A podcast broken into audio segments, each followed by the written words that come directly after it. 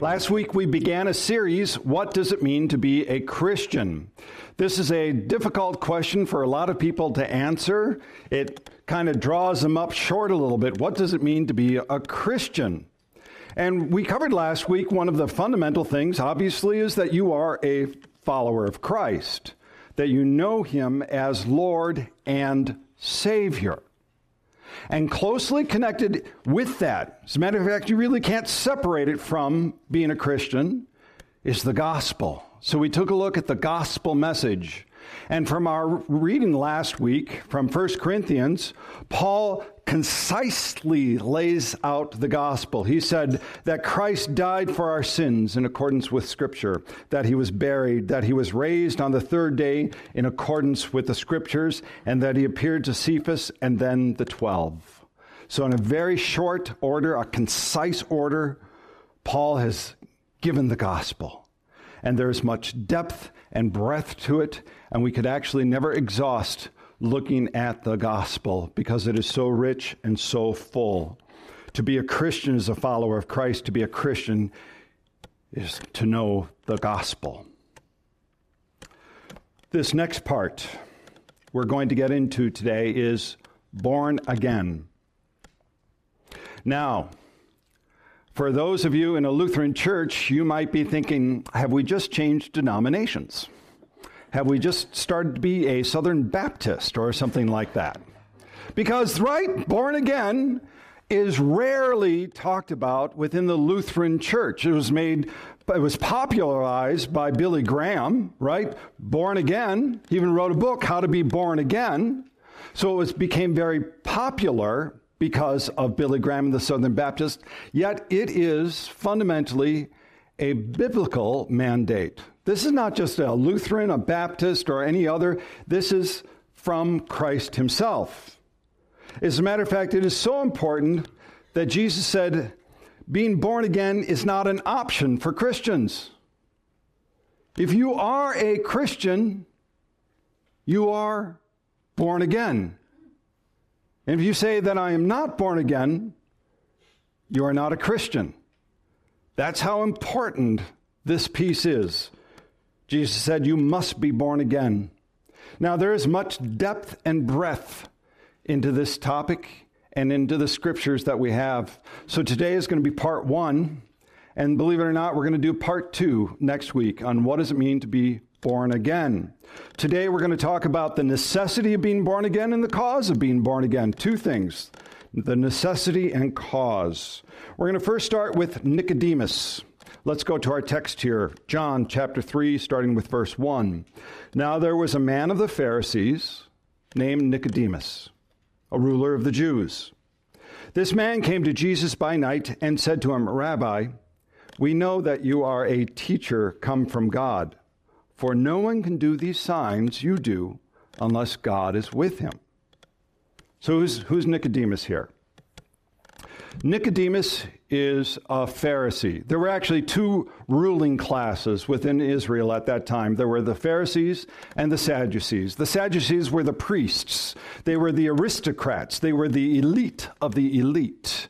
The Pharisees were not the priests, they were not the aristocrats. They would have been much more like the a, a, deacon, an elder, or, or a, a very trained layman within the church and they knew Scripture really well.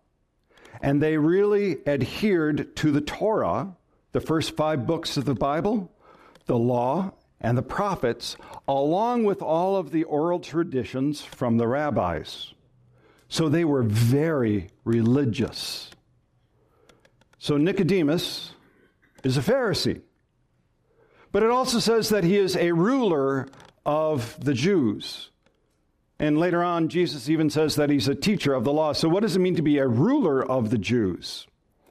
Well, there was uh, Sanhedrin. Sanhedrin was composed of 70 men, of Pharisees and Sadducees and some scribes who were the rulers. So we know that Nicodemus was way up there. We know his status within Israel.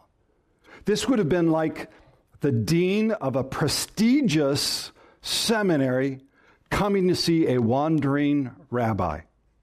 That's who Nicodemus is. And interestingly enough, he comes by night, right?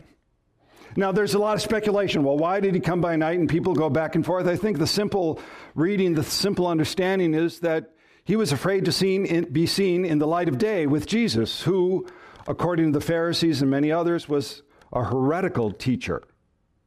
So he comes under the cover of night. Now, interestingly, we also find Nicodemus at the very end of the gospel, where he comes during the day to take the body and to anoint it with myrrh and other and aloe. So it's, an interesting journey, this, this fellow named Nicodemus. He starts under the cover of night, which could also be, you could almost say, under the cover of sin.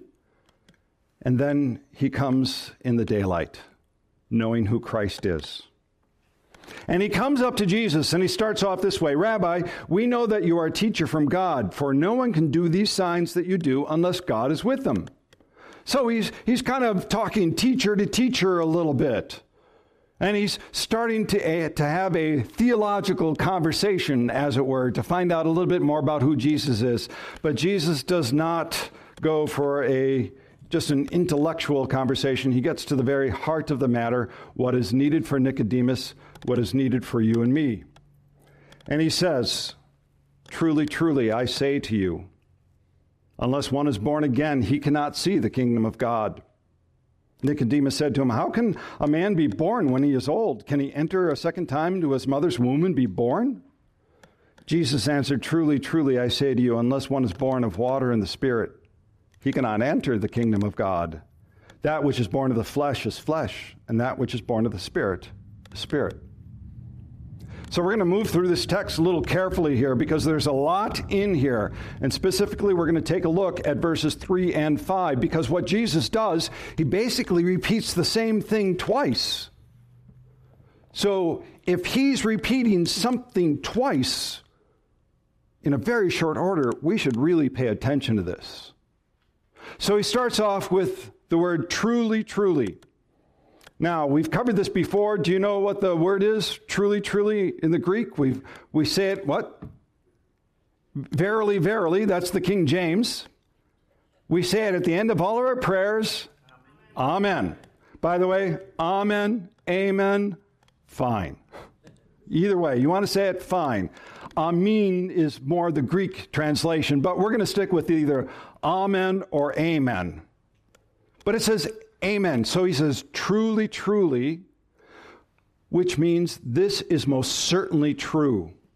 This is important.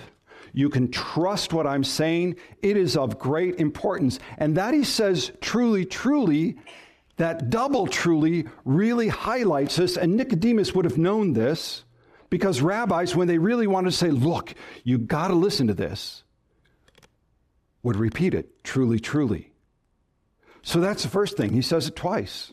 In, in both, he repeats it. And then he also says, I say to you. Now, this is really different because Jesus is now saying something under his own authority. Not the authority of the rabbis, which the Pharisees would have followed, but his own authority. It's just like on the Sermon on the Mount. He said, You have heard it said, but I say to you. This is the same authority in which he gave the Great Commission. All authority in heaven and earth has been given to me. I say to you. So we should really pay attention to this. And then he says this unless one is born again, or unless one is born of the water and spirit, he cannot see the kingdom of God.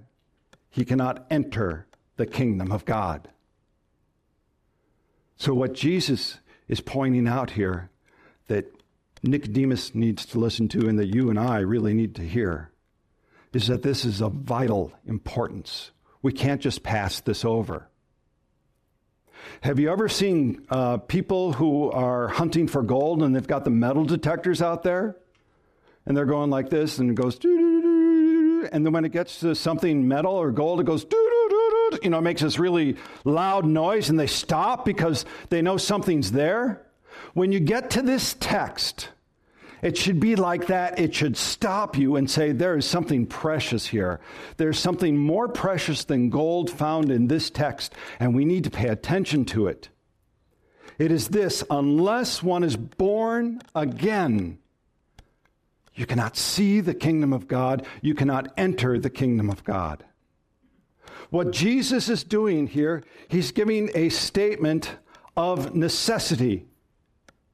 He says, unless this happens, you can't see, you can't enter the kingdom of God. Necessity, things that are, are vital, that without which you can't do it. I mean, there are things that are necessary for our existence, right? We need air. We run out of air pretty fast, right? We don't live. We don't have water. We don't survive very long without water. And we certainly don't survive very long without food. These are things of necessity, right? Jesus saying in the spiritual realm, being born again is of utmost necessity. And notice what he does not say. He does not say that to see the kingdom of God, to enter the kingdom of God, you must be a Lutheran. I know that's a shock. I know that's a shock. He also doesn't say you should be a Baptist or Pentecostal. He does not say that you must be a Pharisee or a Sadducee. He does not say that you must be educated and have a certain intellect. He does not say that you have to perfectly keep the law and be perfectly moral and upright. Nor does he say you have to be rich or poor or naked or ashamed. What Jesus is saying here to Nicodemus is that to see the kingdom of God, you must be born again. Now, Nicod- Jesus is speaking to Nicodemus. He says, You must be born again. So it's the you. But later on, he says, You must be born again. And it's in the plural. So if we're in Texas, my understanding it would be all y'all. Could I be a Texas Southern Baptist for a moment? All y'all need to be born again. That's the best I can do, sorry. But all y'all. That's the importance of this. So, what does that mean? It means not only the Jews, it means the Gentiles. It means that everybody coming to Christ, coming into the kingdom, must be born again. This means, by definition, all Christians are born again. To say, Are you a born again Christian? is redundant. It would be like saying, I'm a Christian Christian. So, he says, unless you're born again, you can't see the kingdom of God. What's the kingdom of God? Well, the kingdom of God is not about a certain place, it's about not a certain mountainside or mountaintop or even heaven. And it's just not some future event. The kingdom of God is the reign of God. It is the reign of God in the past, the present, and the future for all time. And when you enter into the kingdom of God, it means you enter into His truth, His righteousness, His grace, His mercy, His wrath, His justice, his love. You enter into the kingdom of God. Now, this is different for a lot of people because a lot of people know about the kingdom of God, but they've never been born again. So, Nicodemus, teacher of the law, right? He knew a lot about the law, he knew a lot about religious life. But Jesus said, knowing about isn't the same as entering into. Knowing about God, knowing about Jesus. Look, there's a lot of people who know about Jesus, but they don't know Jesus. And you know, you get the distinction between knowing about and knowing. Look, growing up, I drove a stick shift. For those who are interested, I had a yellow Vega.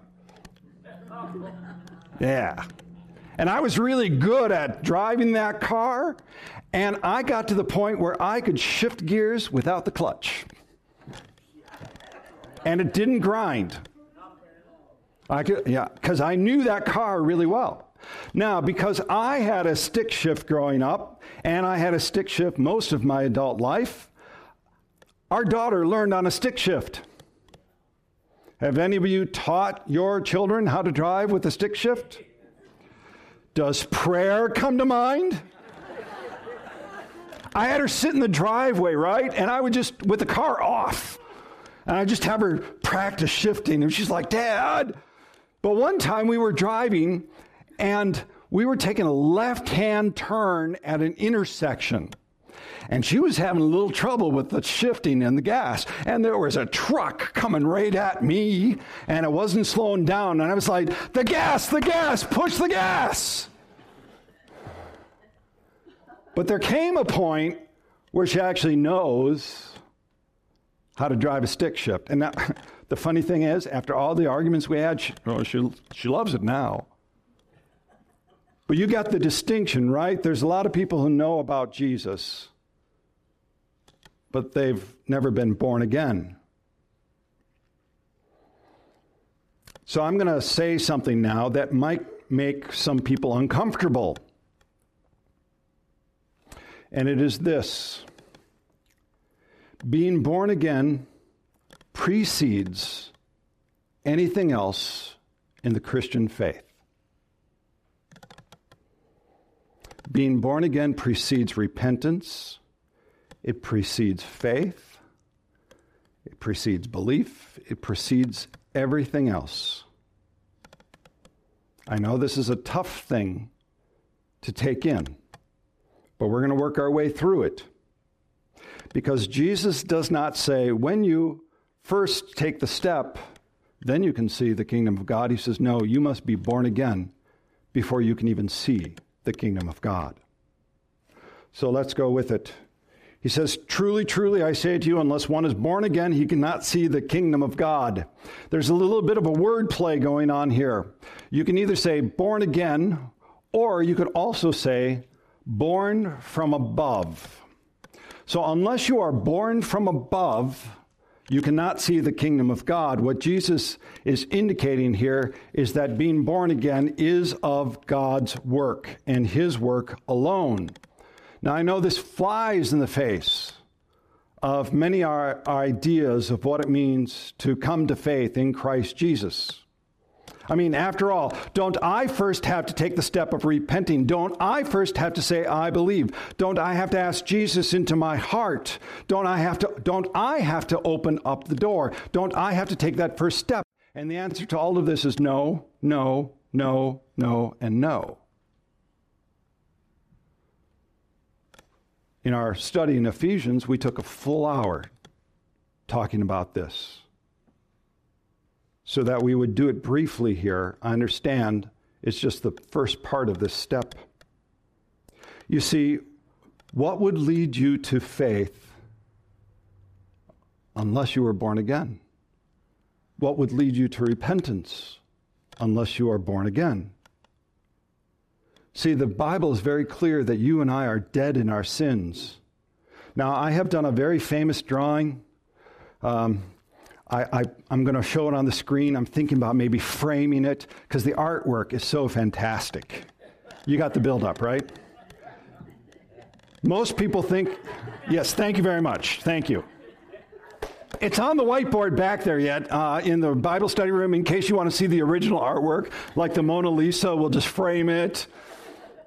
See, most people think that we are drowning, but not quite dead in our sins. We're on top of the water and we're reaching out to God and say, God, help me, help me. And God reaches down and pulls us out. And most people think that that's what being saved is. That is you reaching out to God and God reaching down to you. But in fact, this is my other famous part of the drawing. We're at the bottom of the lake because we're dead in our sins. And I've said this before what can a dead person do? Nothing. Absolutely nothing. So it is God who reaches down and takes this dead person and brings them to life. Being born again is an act of God's grace alone. Ephesians chapter 2, verse 8 and 9. For by grace you have been saved through faith. And this is not your own doing, it is a gift from God, not a result of works, so that no one may boast. Gospel of John. How are you made a child of God? Not of blood, nor of the will of the flesh, nor of the will of man, but of God. So, Paul writes about it. John writes about it. Peter also writes about it. You want to uh, note this. 1 Peter chapter 1, starting with verse 3. Blessed be the God and Father of our Lord Jesus Christ. According to his great mercy, he caused us to be born again to a living hope through the resurrection of Jesus Christ from the dead, to an inheritance that is imperishable, undefiled, and unfading, kept in heaven for you, who by God's power are being guarded through faith for salvation, ready to be revealed in the last time. And as we have talked about before, Romans chapter 1, verse 16 For I'm not ashamed of the gospel, for it is the power of who? The power of God for salvation. It's all about God. Go back to our reading from Ezekiel if you want to read that over again. It's not what Israel has done, it is what God has done. God is the one who, by his grace, saves us. And he saves us through Jesus Christ, who lived the life you and I should have lived and died the death you and I should die. And thus he took our sin upon him and bore the weight and paid the price for our sin. And thus, it's all for God's glory. That's why we sang that first song this morning. To God be the glory, great things he has done. That's the, there's the gospel message, right? Now, some of you might be wondering by this time, if you're following along, you might be going, hold on, what's my role in all of this? Because I know I think I'm supposed to do something, right? What's my role in being born again? Well, let me use an analogy. So, first of all, did any of you plan your own conception? If you did, let me know because I want to know how that one worked. Okay, let me ask this Did any of you plan your own birth? Look, if I'd planned my own birth, I would not have been born on the 4th of July. I was. That's my birthday, 4th of July. Because anybody who has a holiday birthday, it's not about them, it's about the holiday. I would have planned something different. But I didn't get a choice in my own birth, did I? Jesus is telling Nicodemus, You don't have a choice when you're born again, it's a work of God. Commentator R.C. Lenski put it this way Jesus' word regarding the new birth shatters once for all every supposed excellence of man's attainment all merit of human deeds, all prerogatives of natural birth or station, spiritual birth is something one undergoes, not something he produces. As our efforts had nothing to do with our natural conception and birth, so in an analogous way, but on a high far plane, regeneration is not a work of ours. So the highlight in there is spiritual birth is something one undergoes, not something one produces. Last week I talked about Paul on the road to, met to Damascus, right? So he's on the road. Now, was he praying, Lord Jesus, come into my life? He wasn't doing any of that, was he? As a matter of fact, he was probably thinking, how many other Christians can I get those heretical members of the way? How many can I take out of their homes? How many can I extinguish because of this heresy that they are promoting? Remember, Saul, Paul, was a Pharisee, and he was a Pharisee's Pharisee. And so he was not saying, Jesus, I want to know who you are. But Jesus caused him to be born again. Saul, Saul, why are you persecuting me? There's the law. He dropped to his feet. He was blinded, and three days later, when he could see again, what did he see? He saw Jesus as Lord and Savior, and he was professing Jesus as Lord and Savior. Paul was born again, and it was not of his own will. This is about the sovereignty of God, and boy, you and I want to fight the sovereignty of God. By the way, regeneration. Regeneration is simply a word, and it's a biblical word. Regeneration is a word that is used to describe the new life in Christ. See, being a Christian is not a self improvement plan.